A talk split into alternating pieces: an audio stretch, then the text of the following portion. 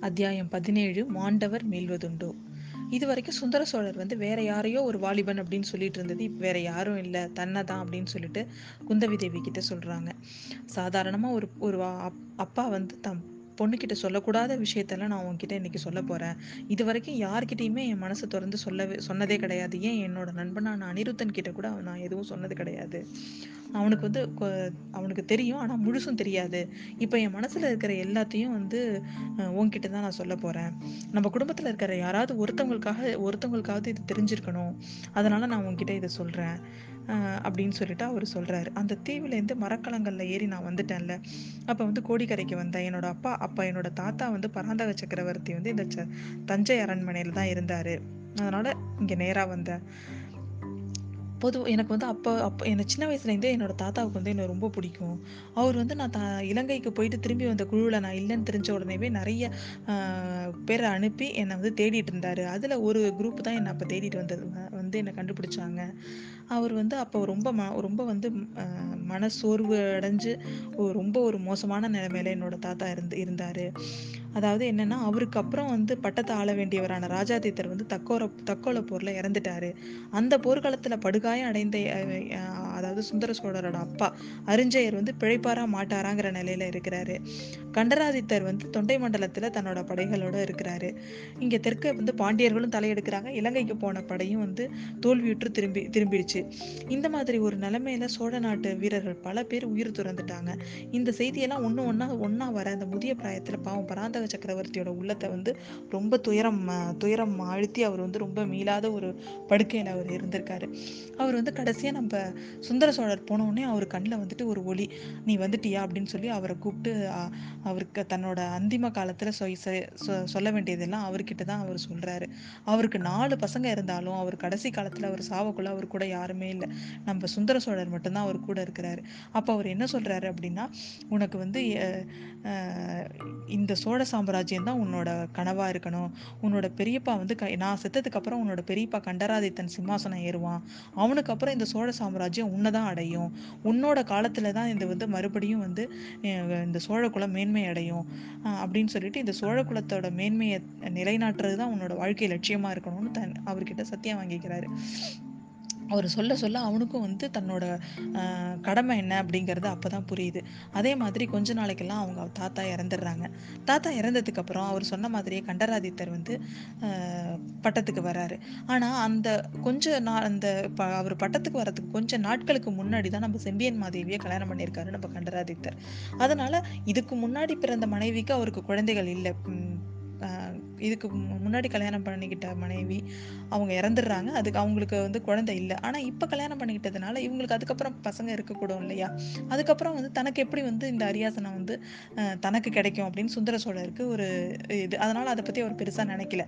ஆனால் க நம்ம கண்டராதித்தர் அதில் அப்பாவோட சொல்கிற அப்பாவோட வாக்கை வந்து அவர் நிறைவேற்றணும்னு நினைக்கிறாரு.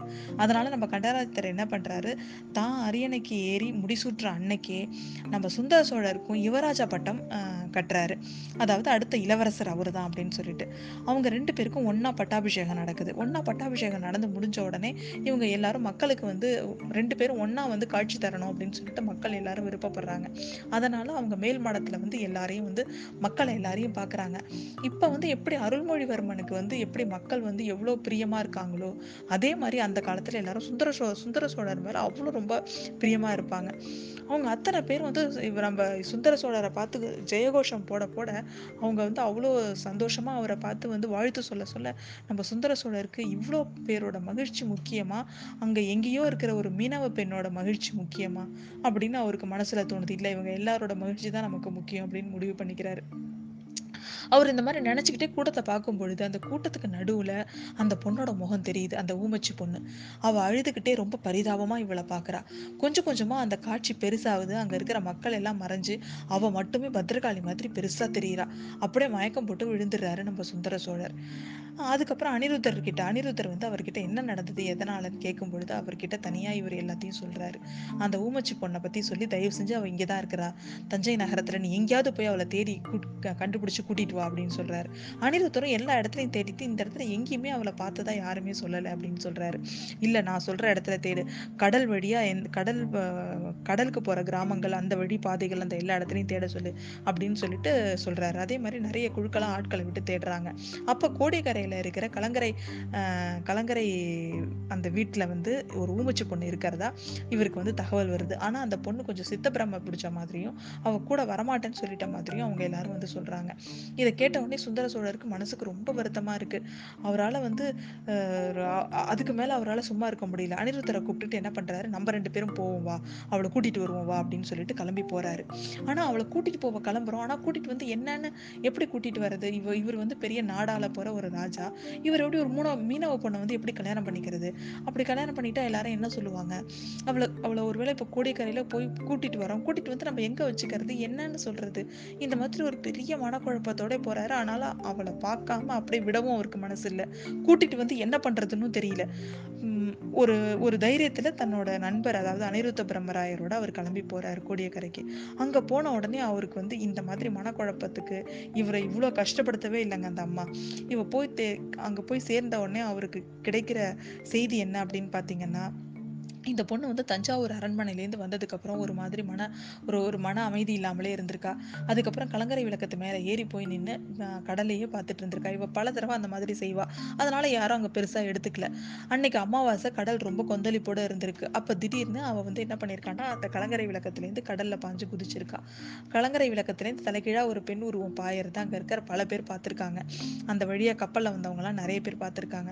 அதுக்கப்புறம் அந்த பக்கத்தில் உடனே அவர் வந்து நிறைய வீரர்களை விட்டு கடலில் அந்த பகுதி முழுக்க தேட சொல்றாரு. ஆனா எங்கேயுமே அவரோட உடல் கிடைக்கவே இல்லை. அந்த கடல் கடல் இதுதான் அவளை வந்து வாங்கிக்கிச்சு அப்படின்னு எல்லாரும் முடிவு பண்ணி அவ இறந்துட்டதாவே முடிவு பண்ணிடுறாங்க. ஆனால் வந்து அவள் செத்து போயிட்டா அந்த செத்து போயிட்டான்னு அவளை என்னால் மறக்கவும் முடியல. நிறைய நேரம் என் கனவுல வந்து வந்துரு வந்துருவோம் அந்த பயங்கரமான காட்சி. ஒரு கலங்கரை விளக்கத்துலேருந்து வந்து ஒரு பொண்ணு தலைக்கீழாக குதிக்கிற மாதிரி அவள் சாவுக்கு நான் தான் காரணம் அப்படிங்கிற மாதிரி என் மனசில் வந்து ரொம்ப நாளாக ஒரு ஒரு விஷயம் என்னை அறுத்துக்கிட்டே இருந்தது. பல நாள் என்னோட தூக்கத்தை வாங்கியிருக்கா அவள் செத்து உயிரோட இருக்கிறவங்கள விட இந்த செத்து போனவங்க வந்து ரொம்ப கொடுமைக்காரங்க அப்படின்னு சொல்றாரு. அப்படின்னு சொல்லிக்கிட்டே வந்த சுந்தர சோழர் கேட்கிறாரு குந்தவி தேவி கிட்ட ஏமா குந்தவி செத்து போனவங்க திரும்பி வர முடியுமா? மாண்டவர் மீள் மீள முடியுமா அப்படின்னு கேட்குறான் கேட்குறாரு ஏன்ப்பா இப்படி அவட அவர் அதை கேட்கும் போதே அவர் உடம்பெல்லாம் நடுங்குது. இதை கேட்டுட்டு அப்பா நீங்கள் பயங்கரமான மே- வேதனையில் பல வருஷமாக இருந்திருக்கீங்க. இப்போ நீங்கள் என்கிட்ட இதெல்லாம் சொல்லிட்டீங்கல்ல அதுக்கப்புறம் அதனால் உங்கள் உடம்பு வந்து சரியாயிடும்பா. அதை உங்க கவலைப்படாதீங்க அப்படின்னு ஒரு ஆறுதல் சொல்கிறா குந்தவி நீ நம்பல.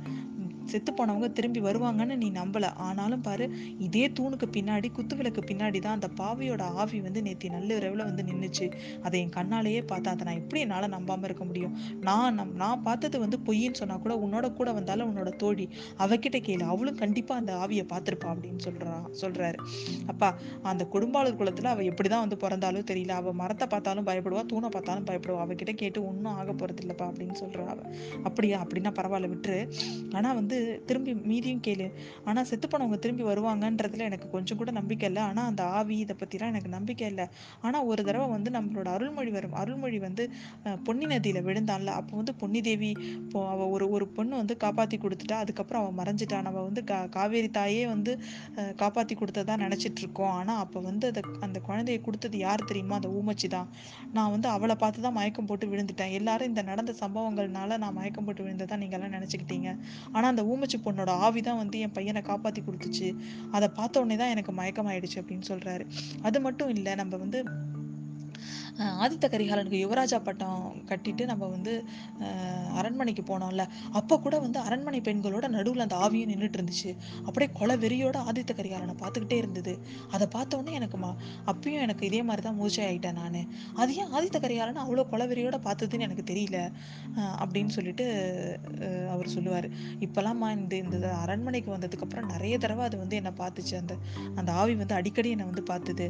அவகிட்ட பேசி பேசி எனக்கு வந்து வாய் பேசாமலே அவளோட மனசில் நினைக்கிறதெல்லாம் எனக்கு தெரியும். அந்த மாதிரி அவ அது அந்த ஆவி பேசாமலேயே அது என்ன சொல்ல வருதுன்னு எனக்கு புரிஞ்சிருச்சு. இன்னொருத்தரோட பாவம் செய்யாத அது ஏற்கனவே வந்து நிறைய பாவம் செஞ்சுட்ட திரும்பவும் பா பாவம் செய்யாத இன்னொருத்தனுக்கு சேர வேண்டிய ராஜ்யத்தை நீ வந்து எப்படி உன் பையனுக்கு கொடுப்ப அப்படின்னு அது கேட்க அது கேட்கறத என்னால் புரிஞ்சுக்க முடிஞ்சுது. இந்த ராஜ்யம் வந்து மதுராந்தகனுக்கு தான். எங்கள் அப் கண்டராதித்தரும் அவரோட க- அவருக்கு அவருக்கு அவரோட பசங்க தான் வந்து ஆட்சி செய்யணும். அப்போ எனக்கு யுவராஜா பட்டம் கட்டினதே எனக்கு வந்து கொஞ்சம் இதுதான். மனக்லேசம் தான். இப்போ வந்து அது வந்து எனக்கு இன்னும் அது வலுவாக இருக்குது அதனால் கண்டராதித்தரோட பையனே மதுராந்தக தேவனே ஆட்சிக்கு வரட்டும். இந்த சாபம் பிடிச்ச இந்த சாம்ராஜ்யம் வந்து என் ரெண்டு பசங்களுக்குமே வேணாம். அருள்மொழிக்கும் வேணாம் ஆதித்த கரிகாலனுக்கும் வேண்டாம் அப்படின்னு சொல்லிட்டு நான் வந்து அதுக்கப்புறம் இங்கே வந்து மதுராந்தகனுக்கு வந்து நான் வந்து பட்டாபிஷேகம் செஞ்சு வச்சுட்டு நான் வந்து ஆதித்த கரிகாலனோட போய் காஞ்சியில் இருந்துடுறேன் அப்படின்னு அவர் சொல்கிறாரு ஏன் அப்பா பா பெரிய பிராட்டி இதுக்கு சம்மதிக்க வேண்டாமா? அப்படின்னு சொல்றா நம்ம குந்தவி தேவி. அதுக்கு தாம்மா உன்னோட உதவியை நான் கேட்குறேன் நீ எப்படியாவது உங்கள் பெரியம்மாவை வந்து உங்கள் பெரிய பாட்டியை வந்து இங்கே இங்கே வந்து வர சொல்லு. அவங்க வந்து மதுராந்தகனை வந்து நான் எப்படியாவது அவங்கள பேசி மதுராந்தகனுக்கு வந்து இந்த பட்டம் கொடுக்கறதுக்கு நான் வந்து அவங்கக்கிட்ட பேசுகிறேன் அப்படின்னு சொல்லிட்டு அவர் சொல்கிறாரு சரியப்பா நீங்கள் வந்து கவலைப்படாமல் இருங்க. இங்கே உள்ள தளிக்குளத்தார் கோவிலை வந்து அவங்களுக்கு புதுப்பிக்கணும்னு ரொம்ப நாள் ஆசை. அந்த சாக்கா வச்சு நான் அவங்கள வரவழைக்கிறேன். நீங்கள் வந்து மனசை குழப்பிக்காமல் இருங்க அப்படின்னு சொல்லிட்டு அப்பாவுக்கு வந்து தைரியம் சொல்கிறா தைரியம் சொல்லிட்டு நீங்கள் இப்போ கொஞ்சம் நேரம் ரெஸ்ட் எடுங்கன்னு சொல்லிட்டு அவரை படுக்க வச்சுட்டு அம்மா கிட்ட போய் அம்மா கொஞ்சம் நேரம் கூட நீங்கள் வந்து அப்பாவை இனிமேல் பிரிஞ்சிருக்க கூடாது. நீங்கள் துர்க்கைக்கு போக வேண்டிய காரியங்களை நாங்கள் யாராவது பார்த்துக்குறோம் நீங்கள் தயவு செஞ்சு அப்பா விட்டு வேற செய்ய வேண்டியவங்க மற்றவங்கள போய் பார்த்துப்பாங்க. அதனால் நீங்கள் அப்பா விட்டு எங்கேயும் போகக்கூடாது அப்படின்னு அம்மா கிட்ட சொல்லிட்டு அவள் வந்து தன்னோட அறைக்கு போயிட்டுருக்கா. அப்போ அவளோட மனசில் வந்து கொஞ்ச நாளாக ஏற்பட்டு ஏற்பட்டிருந்த சில சந்தேகங்கள்லாம் கொஞ்சம் கொஞ்சமாக அவளுக்கு தெளிவுற தெளிவாகிற மாதிரி அவளுக்கு ஒரு ஃபீலிங் தம் தன்னோட அப்பாவுக்கும் தன்னோட சகோதரர்களுக்கும் விரோதமாக இங்கே பயங்கரமான மந்திரத்தந்திர சூழ்ச்சியே நட நடந்துட்டுருக்கு அப்படின்னு அவளுக்கு புரியுது. அது எந்த மாதிரி சூழ்ச்சி? அதை எப்படி எப்படிலாம் செய்கிறாங்க அப்படிங்கிற ஒரு ஒரு ஃபுல் இதுதான் அவளுக்கு தெரியல. ஆனால் உள்ளார பயங்கர சூழ்ச்சிங்கிறத மட்டும் அவளால் நல்லா புரிஞ்சுக்க முடியுது. இந்த அபாயத்துலேருந்து எப்படி இவங்களை காப்பாத்துறது? இதுக்கு இந்த பெரிய பொறுப்பு தனக்கு இருக்கிறதா அவள் ஃபீல் பண்ணுறா அதுக்கப்புறம் அவள் என்னென்னலாம் செய்ய போகிறா அப்படிங்கிறத அடுத்த அத்தியாயத்தில் பார்ப்போம்.